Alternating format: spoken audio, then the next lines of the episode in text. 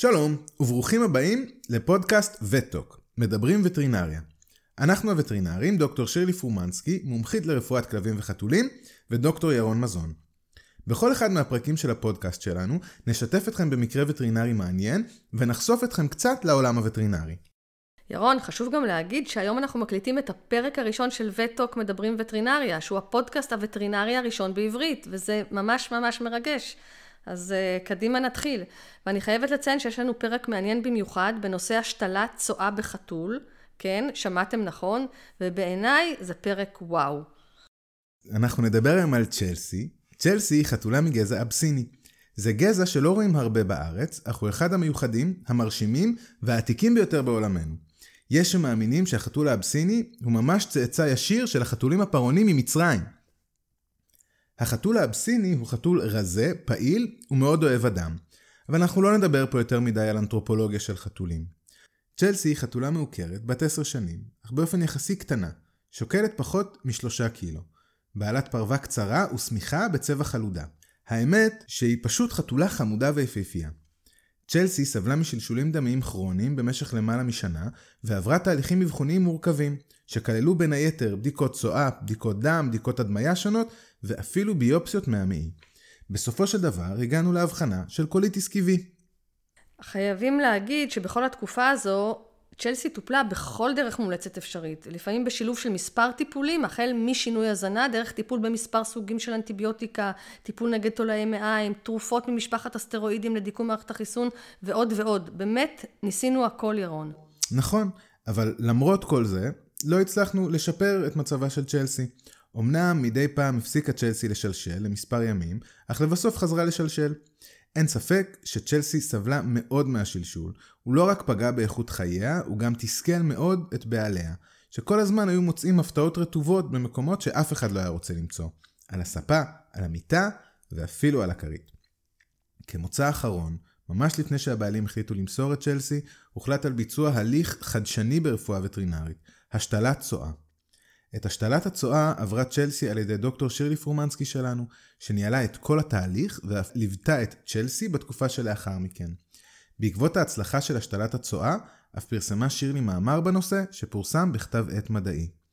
שלום, ושוב ברוכים הבאים לווטוק, מדברים וטרינריה. אנחנו הווטרינרים, דוקטור שירלי פרומנסקי, מומחית לרפואת כלבים וחתולים, ודוקטור ירון מזון. והיום בווטוק, השתלת צואה.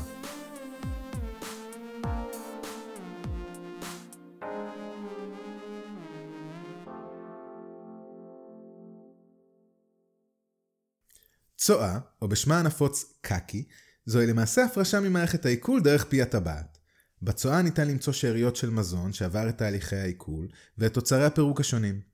בצואה ניתן גם למצוא המון חיידקים, והם גם אחראים לריח החריף של הצואה. מערכת העיכול היא מערכת מורכבת מאוד, ולכל מרכיב במערכת יש תפקיד. במהלך כל המסע הזה במערכת העיכול, עובר המעקל תהליכים רבים, וגם חיידקי העיכול הם חלק בלתי נפרד בתהליך הפירוק הזה. מערכת העיכול היא מערכת מורכבת ומדהימה. אז מה שלומך שירלי? אולי תספרי למאזינים שלנו באופן כללי מה זה אומר בכלל שלשול. בואי נדבר קצת על הפרטים היבשים, למרות ששלשול זה אולי משהו אה, קצת רטוב. שלומי מצוין, אני יושבת פה ומחייכת, אבל גם מקשיבה בעיון רב לכל מה שאתה מספר. אני בכלל מקווה שהמאזינים לא נבהלו מכל אה, דיבורי הצואה האלה. אז צואה היא באמת חלק בלתי נפרד מחייו של כל יצור חי, ובטח ובטח שמחייו של וטרינר או וטרינרית. אין כמעט יום במרפאה בלי שאנו רואים תמונות של צואה או קקי, כמו שאמרת, שאנחנו מקבלים איזה קצת צואה במתנה בשקית. בכלל, אם אני מנסה לחשוב, ירון, אתה זוכר איזשהו יום שעבדת במרפאה שעבר ללא בעל חיים שהגיע עם תלונה של שלשול? ממש לא. זה מדהים. אז טוב, אז שלשול הוא מצב רפואי בו הגוף מפריש צואה שכמות הנוזלים בה גבוהה ולכן השלשול מתאפיין בצואה שמרקמה נע מרך ועד נוזלים ממש. המצב הזה של העברת צואה בעלת עודף נוזלים גורם לא פעם גם לתופעות נוספות המאפיינות שלשול שמוכרות לכולנו כמו קבלת נפח גדול יותר של צואה או תדירות גבוהה של תנועות מעיים כל אלה המביאים לאותה תחושת דחיפות ותדירות גבוהה יותר של היציאות. שלשול הנמשך יותר משבועיים בהגדרה נחשב כשלשול כרוני. והרבה פעמים כווטרינרים אנחנו נדרשים להבחין רק על פי הסימנים הקליניים ועל פי מאפייני השלשול, האם מקור השלשול הוא מהמעי הדק או מהמעי הגס. וההבחנה הזו חשובה מאוד, היות והטיפול בשני המקרים שונה, כיוון שהרבה פעמים הגורמים הראשוניים שונים בין שלשול של מעי דק לבין שלשול של מעי גס.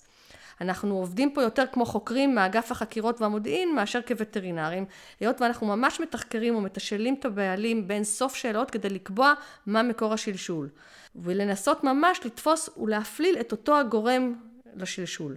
אני כמובן לא אוכל לעבור פה על כל הדוגמאות, כי אנחנו באמת רוצים להגיע להשתלת הצואה עצמה, אך כן נציין אולי מספר דוגמאות המאפשרות לנו להבחין בין סוגי השלשולים. אז לא פעם הבעלים של חיות המחמד מדווחים לנו על דם אדום בצואה. אז דם בצואה, אמנם הוא ממצא מאוד דרמטי, אך לכשעצמו הוא לא בהכרח מסוכן ומבהיל, וזה חשוב לזכור את זה. דם בצואה מצביע על כך כי קיימת בעצם פגיעה עמוקה ברירית המעי. לעתים הבעלים מדווחים על צואה שחורה, מכונה מלנה. צואה שחורה היא תוצאה של דם, אך כזה המגיע ממערכת העיכול העליונה, כמו מהקיבה או מהמעי הדק. לפעמים הבעלים נשאלים ומאשרים על קיומה של צואה רירית, ואז אנחנו מבינים שככל הנראה מדובר בשלשול של המעי הגס. באופן דומה, כמות גדולה של שלשול תכוון אותנו יותר לשלשול שמקורו במעי הדק, ואילו כמויות קטנות יותר של שלשול אך בדחיפות גבוהה יותר תכוונה אותנו יותר לכיוון של שלשול שמקורו במעי הגס. אז אלה היו ככה מעט דוגמאות על קצה המזלג, רק להבהיר את ההבדלים ביניהם. אז בואי נספר למאזינים שלנו מהם בעצם הסיבות לשלשול. אז באמת שהתכוונתי להגיד מספר מילים על הסיבות של, לשלשול וגם על איך מטפלים בשלשול. הרשימה של כל הסיבות לשלשול היא באמת כמעט אינסופית ואני רק אציין חלוקה כללית לפי קטגוריות לשלשול. יש שלשול על רקע זיהומי, בין אם על רקע חיידקי או ויראלי או על רקע של פרזיטים. קיימת קטגוריה חופפת אבל מעט שונה של הרעלת מזון כמו מזון מקולקל. קיים שלשול על רקע תזונתי בין אם אי סבילות לאחד ממרכיבי המזון ועד אלרגיה למזון.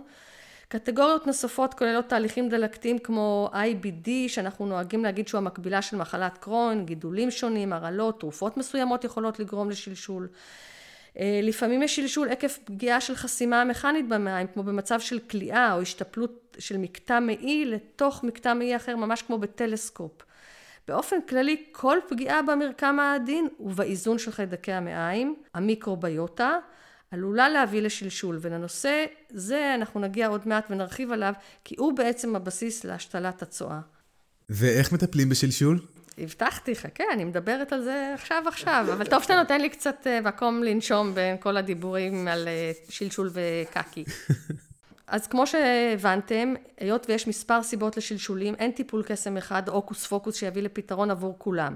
אבל כן חשוב לזכור כי קיימים עקרונות כלליים לטיפול בשלשולים, כיוון שבסופו של דבר, לא משנה מהו הגורם הראשוני, יש לתת טיפול תומך למערכת העיכול.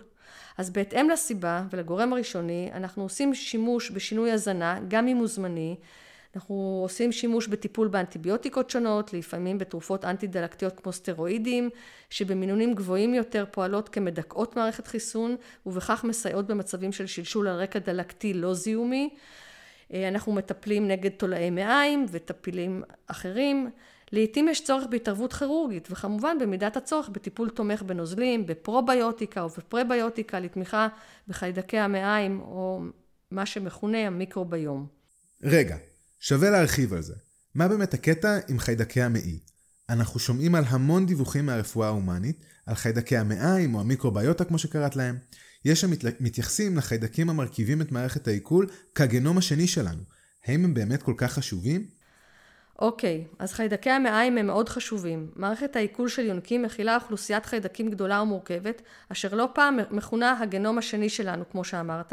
יש לה מספר תפקידים משמעותיים בשמירת הבריאות של מערכת העיכול, כשהתפקיד העיקרי והחשוב ביותר הוא ויסות המערכת החיסונית ושמירה מפני חיידקים מזיקים. ההערכה הקיימת היא כי מערכת העיכול בבני אדם מכילה 100 טריליון מיקרואורגניזמים שהם פי 10 מסך כל תאי הגוף באדם, זה נתון מדהים בעיניי. המונח מיקרוביום מבטא את כלל אוכלוסיית המיקרואורגניזמים ואת מכלול החומר הגנטי, ה-DNA שלהם. זה נשמע כמו שיווי משקל ממש עדין. מה קובע אותו, ומה קורה אם הוא נפגע?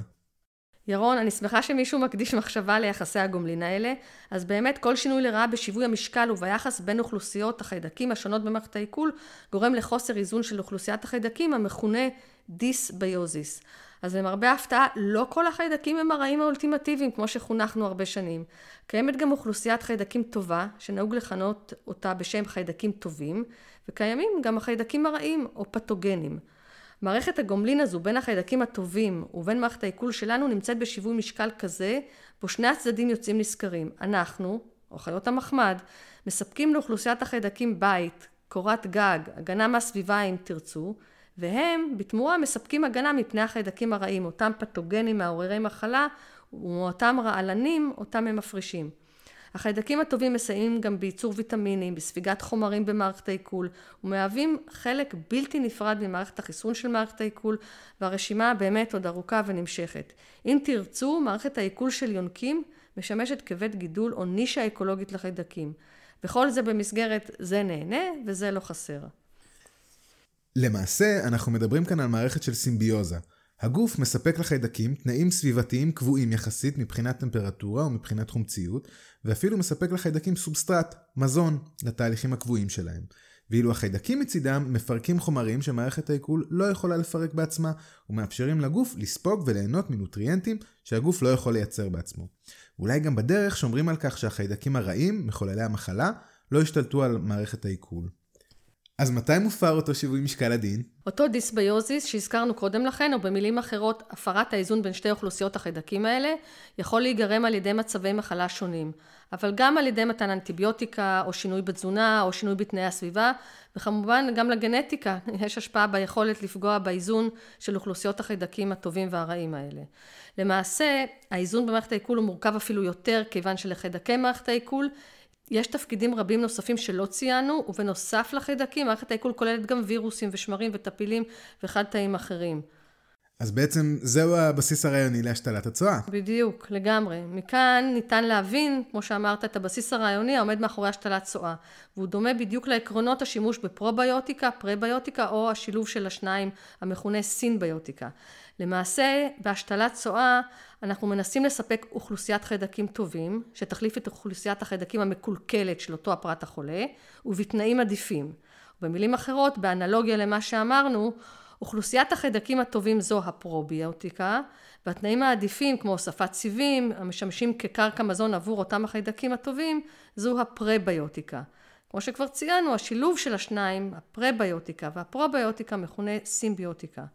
ובצורה הזו אנו מאפשרים למערכת החיסון של הפרט המקבל להתמודד עם מצבי מחלה שונים, אבל חשוב לציין שמנגנון הפעולה המדויק לא לגמרי ברור. כיצד מתבצעת בפועל השתלת הצואה, וכיצד נבחר הפרט התורם? ספרי קצת למאזינים שלנו מה הכוונה בהשתלת צואה, איפה בדיוק, איך בדיוק. מה, הרי אי אפשר לקחת קקי מהגינה ולתת לכלב לאכול, זה, זה לא יעבוד.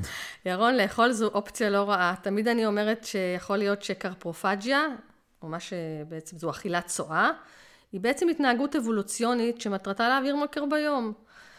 טוב, אז אני בדיוק עומדת לספר ולהסביר על ההליך החדשני הזה ברפואה הווטרינרית, ואשתדל מאוד לענות על כל השאלות ששאלת. אז השתלת צואה היא באמת הליך טיפול חדשני, בו מעבירים צואה מפרט בריא, התורם, למערכת העיכול של פרט חולה, הוא הנתרם. אה, בבני אדם מתבצעת השתלת צואה כבר שנים רבות כהליך טיפולי לנגיעות בקלוסטרידיום דיפיצילה, אבל קיימות עדויות כי השתלת צואה יכולה לשמש כהליך טיפולי במגוון בעיות ומחלות שאינן קשורות רק לשלשולים כרוניים של מערכת העיכול. ניתן כמה דוגמאות, מחלת פרקינסון, אלצהיימר, אלרגיות, בעיות עור, בעיות בדרכי השתן, סכרת, תסמונת שישות הכרונית, השמנת יתר אפילו, אסתמה, מחלות אוטואימוניות ועוד, כאילו... תקשיבי, דיברנו על זה קודם וזה פשוט הדהים אותי, זו רשימה מטורפת של מחלות. לגמרי, ונראה כי הרשימה הזאת היא רק גדלה וגדלה, יכולתי פה להמשיך. בשנים האחרונות יש יותר ויותר עדויות ברפואה וטרינרית, כי השתלת צואה יעילה גם בכלבים וחתולים עם שלשולים כרוניים, ואפילו בסוסים, בבקר, בקופים. אה, אבל בואו נחזור רגע לצ'לסי, המשלשלת הכרונית שלנו, החתולה המקסימה, שהמוצא הטיפולי האחרון ממש עבורה היה לנסות השתלת צואה. אל תפריע לי שוב, אני מבטיחה שאני עומדת להסביר מהו בדיוק ההליך החדשני הזה ברפואה הווטרינרית. כיום לפחות בימים האלה שהפודקאסט שלנו מוקלט, אין הסכמה מלאה לגבי הפרוטוקול המועדף להשתלת צואה ברפואה הווטרינרית, ואנחנו מבצעים את ההשתלה על פי איזשהו פרוטוקול מקובל שאומץ על ידי מספר פורצי דרך בתחום הזה. אה, הליך השתלת הצואה כולל מציאת תורם מתאים, וזה למעשה השלב הקשה, המורכב והארוך ביותר.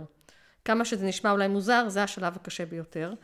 על התורם להיות אה, פרט בוגר, מאותו סוג בעל חיים שהוא בריא, בדרך כלל בעדיפות לפרט בין שנתיים עד שש שנים, שלא סובל מבעיות במערכת העיכול, שהוא מחוסן, שהוא מטופל באופן קבוע נגד טפילי מעיים, שהתזונה שלו מאוזנת, שהוא לא אוכל מזון נע, לא קיבל אנטיביוטיקה לפחות בשלושת החודשים אה, שקדמו להשתלת הצואה וכולי וכולי. זה המון המון המון פרטים. זה המון תנאים. אמרתי שזה בדיוק החלק הקשה ביותר. המון קריטריונים שעל התורם לעמוד בהם. מין אה, סופרמן, סופר תורם או סופר דונור, אה, כמו שאנחנו מכנים אותו. אז אותו הפרט שעונה על הקריטריונים האלה יעבור סדרת בדיקות צינון נוספות, שכוללות אה, בדיקת דם מלאה, בדיקת צואה לשלילת הימצאותם של טפילי מעיים וחיידקים פתוגנים, אותם חיידקים רעים. אה, בנוסף, חתולים, כמו במקרה של התורם של צ'לסי, עוברים גם בדיקה לשלילת הימצאות של וירוסים כמו אייד של חתולים ולוקמיה, ובמידת הצורך גם בדיקות נוספות. באופן אידיאלי, פרטים החולקים סביבת בית גידול זהה הם המתאימים ביותר, אבל המצב הזה לא תמיד אפשרי, כמו שאנחנו יודעים. את מתכוונת שפרטים שגרים באותו בית הם תורמים עדיפים. נכון, אבל זה לא מחויב המציאות. לדוגמה, אם צ'לסי הייתה חיה באותו הבית עם חתולה או חתול אחרים, שהיו יכולים לשמש כתורמים והיו עונים על כל הקריטריונים וכולי, הייתי מעדיפה לקחת אותם על פני חתול תורם אחר שגם מתאים, כי ככל הנראה הם חולקים מיקרוביום דומה מבחינת אוכלוסיית החיידקים. אני אספר כאן uh, כאנקדוטה אמיתית שקשורה לעניין, כי נעשה מחקר בבני אדם בשנים האחרונות, הוא פורסם בכתב העת המדעים, מייקרוביום כמובן, שבדק את המיקרוביום בחלל הפה של 21 זוגות אנשים באמסטרדם באמצעות דגימת רוק ודגימת לשון. וממצאי המחקר הראו באופן מובהק כי לבני זוג היו הרבה יותר חיידקי לשון משותפים בהשוואה לקבוצת נבדקים אחרת שהיו ללא בני זוג. והמחקר הראה עוד נתון, הוא בהחלט מעורר התפעלות, כי במהלך נשיקה אחת מועברים 80 מיליון חיידקים. גם אם לא בהכרח זה האמצעי העיקרי או היחידי, הרי שנראה שנשיקה היא האמצעי המהיר והישיר ביותר להעברת חיידקים, ולא סתם חיידקים, אלא בדיוק אותם חיידקים טובים שאנחנו מכנים בשם מיקרוביום. אז uh, בהחלט מחקר מעניין, הוא מעורר מחשבה בהיבט האבולוציוני, שיצר את המנגנון הזה של נשיקה, שבאמצעותו אנחנו מעבירים את המיקרוביום הטוב שלנו מאחד לשני. מדהים, רומנטיקה בשירות המיקרוביום. טוב, נראה לי שאיבדנו את כל המאזינים הג'רמופובים שלנו. אז אה, באותו עניין, לפני שנאבד אותם לגמרי, אני חייבת להזכיר עוד ממצא שבעיניי הוא לא פחות ממדהים, וגם משקף את היחס המיוחד בין ידידו הטוב של האדם והאדם משחר ההיסטוריה המשותפת להם. אז קיימות אה, עדויות מחקריות שמראות אה, כי קיים דמיון רב בין אוכלוסיות החיידקים של בני אדם וכלבים, גם ברמה הגנטית וגם בתגובה שלהם לשינוי בהזנה. הועלתה אפילו השערה, ייתכן שהנתון הזה נובע מכך שכלבים ובני אדם הם הרי חיים בקרבה לאורך האנושות, וכלבים בויתו מוקדם בהיסטוריה האנושית המודרנית, ולעיתים קרובות הם חלקו את משאבי המזון שהיו בנמצא. ובצורה הזאת נהפך המזון לאחד הכוחות הסלקטיביים הפועל על אוכלוסיית החיידקים שלהם, כך שבסופו של דבר התקבלה בכלבים אוכלוסיית חיידקים הדומה לזו של בני אדם. יש uh, מחקר שמדבר על מעבר של מיקרוביום בנשיקות של כלבים עם אנשים. לא ידוע לי, אפשר לנסות. טוב, בואי נחזור לצ'לסי. יאללה. טוב, אז uh, בחזרה לצ'לסי, אז לאחר שנבחר חתול תורם צואה מתאים, נקבע לצ'לסי מועד ההשתלה. אז uh, חשוב מאוד לסנכרן את מועד התרומה ומועד ההשתלה. היות ולבעלי חיים אין תמיד בנק צואה זמין, בדומה לזה שקיים בבני אדם, אז הכלל של לקיחת הצואה מהתורם הוא כמה שיותר טרי וכמה שקרוב למועד ההשתלה. ואנו באמת מבצעים את שתי הפעולות האלה במקביל. בזמן שאנו משיגים את הצואה מהתורם, אנו כבר מתחילים בהליך הכנתו של הנתרם להליך של השתלת הצואה, וכך היה גם במקרה של צ'לסי. אני חייב להודות שזה מורכב יותר ממה שחשבתי. והתורם, איך אוספים את הצואה ממנו? אז בדיוק הגעתי לפרט מעט על ההליך לכל המתעניינים, בשביל זה התאספנו פה היום. אה, במקרה של צ'לסי השגנו את הצואה מהתורם באמצעות בדיקה רקטלית, שזו בדיקה מתבצעת באופן רוטיני כחלק מבדיקה פיזיקלית של בעל חיים. כמו שאמרתי, חשוב לסנכרן בין הנתרם לתורם, והוצאה של הצעה בבדיקה רקטלית היא אחת הדרכים המקובלות לעשות זאת. אפשר גם לנסות לחכות שהתורם יעביר צואה בצורה רגילה, זה יותר בר ביצוע בכלבים, קצת פחות בחתולים, חתול הוא לא בדיוק כלב קטן. מחקר שנערך בשנים האחרונות מצא כי לא נמצא הבדל משמעותי בתוצאות של השתלת צואה כאשר נעשה שימוש בצואה טריה שהוחדרה כחוקן ובין שימוש בקפסולת צואה מוקפאת במינוס 80 מעלות שנשמרת כמובן בתנאים האלה. למרות היתרונות הרבים של השתלת צואה כקפסולת צואה, בגלל העלויות הגבוהות של ההכנה של הצואה הקפואה ושמירתה, מרבית המרכזים הווטרינריים מבצעים את השתלת הצואה בצורת חוקן. טוב, אז אחרי שהשגנו את הצואה מהתורם, אנחנו שוקלים את הצואה ומערבבים אותה עם כמות ידועה של נוזלים פיזיולוגיים סטריליים כמו saline. אנחנו עושים את זה באופן ידני או בעזרת מיקסר ייעודי, עד לקבלת מרקם נוזלי של התערובת. כמות הצואה תלויה בסוג בעל החיים ובגודלו, אנחנו לא ניכנס לכל החישובים האלה. לאחר מכן אה, אנחנו מעבירים את התערובת הנוזלית שהתקבלה דרך מסננת כדי להיפטר מחלקים גדולים יותר שבכל זאת נמצאים בה, עד שמתקבלת תמיסת צואה ממש אחידה ונוזלית ובנפח קבוע, והיא זאת שמושתלת אצל הפרט המקבל באמצעות צינור חוקן. במהלך כל פרק הזמן הזה שעשינו את כל הפעולות הנדרשות האלה של להכין את הצואה ולסנן ובמיקסר וכולי ולשים אותה בנפח נוזלים קבוע, בכל התקופה הזאת צ'לסי הורדמה, היא חוברה למכונת הרדמה, היא נוטרה והושגחה בכל האמצעים המקובלים. ואז, כשהיא תחת הרדמה כללית, כשהחלק האחורי שלה מוטה מעט למעלה, כדי שלא תהיה דליפה החוצה של הצואה הנוזלית, החדרנו את צינור החוקן דרך פי הטבעת למיקום ספציפי ומועדף במעי הגס של צ'לסי. לאחר שווידאנו שכל הצואה הוכנסה, פתחנו סטופר, ממש סטופר, בכל רבע שעה שינינו את התנוחה של צ'לסי כדי להגביר את סיכויי הספיגה של תמיסת הצואה המושתלת.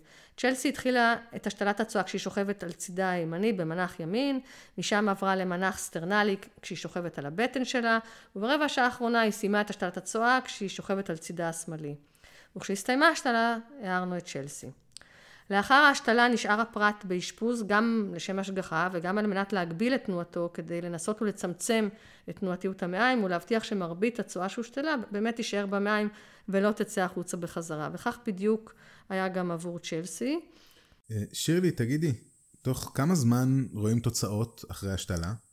שאלה מצוינת ובהחלט במקום. אה, אין תשובה שחור לבן לשאלה הזו, אנחנו בתחומים תמיד אפור, הרבה פעמים בתחומים אפורים ברפואה וטרינרית, אה, אולי כי אנחנו אולי בעצם עוסקים בגוונים של חום. אה, לפעמים אנחנו רואים תגובה מיידית, לעתים תוך מספר ימים, ויש דיווחים של אפילו שבועיים לאחר השתלה. לפעמים יש הטבה מיידית אך יש חזרתיות. הספרות, שוב, הספרות המקצועית מדווח, מדווחת כי יש מקרים בהם יש צורך ביותר מהשתלת צואה אחת, מתבצעת בהפרש של מספר שבועות זו מזו, בדרך כלל ארבעה חמישה שבועות, מאותה מהשתלה הקודמת. אצל צ'לסי הייתה הטבה מיידית בארבעה ימים הראשונים לאחר ההשתלה. ירון, זה היה כמו קסם או פלא בעיניי, מחתולה שמשלשלת שלשול מימי ודמי בפרק זמן של למעלה משנה. בתוך ארבעה ימים התקבלה בהדרגה צואה בצבע ובמרקם תקינים וללא סימני דם. קשה, באמת, קשה לי לתאר את השמחה שהייתה. זה היה ממש מסיבה, אני זוכר את זה. אבל, יש אבל לצערי, השמחה הזו לא נמשכה הרבה מעבר לארבעת הימים האלה, אה, כי מיד לאחריהם הייתה חזרתיות, הדרגתית אמנם, וצ'לסי חזרה לשלשל שלשול דמי. אבל יש לנו עדויות כי צילמנו כל צואה שהיא הועברה. אה, לא הרמנו ידיים, ולאחר כמעט חמישה שבועות, שבועות ממועד ההשתלה הראשון, ביצענו השתלה נוספת, מאותו התורם ובאותו האופן. לא רצינו לבצע שינויים בפרוטוקול הקודם שנצמדנו אליו, כי אחרת לא הייתה לנו אפשרות להבין הצלחה או חוסר הצלחה, אם לשייך אותם לפרוטוקול או למשהו אחר.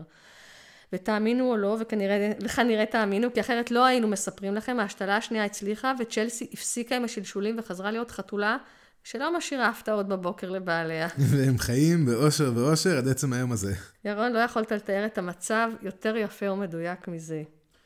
שירלי, חוץ מהשתלת הצואה, לא עשית שום דבר נוסף? את יכולה להגיד שהשיפור שחל אצל צ'לסי חל רק הודות להשתלת הצואה? כן, בהחלט. צ'לסי טופלה בכל אמצעי טיפולי שאי פעם דווח בספרות המקצועית.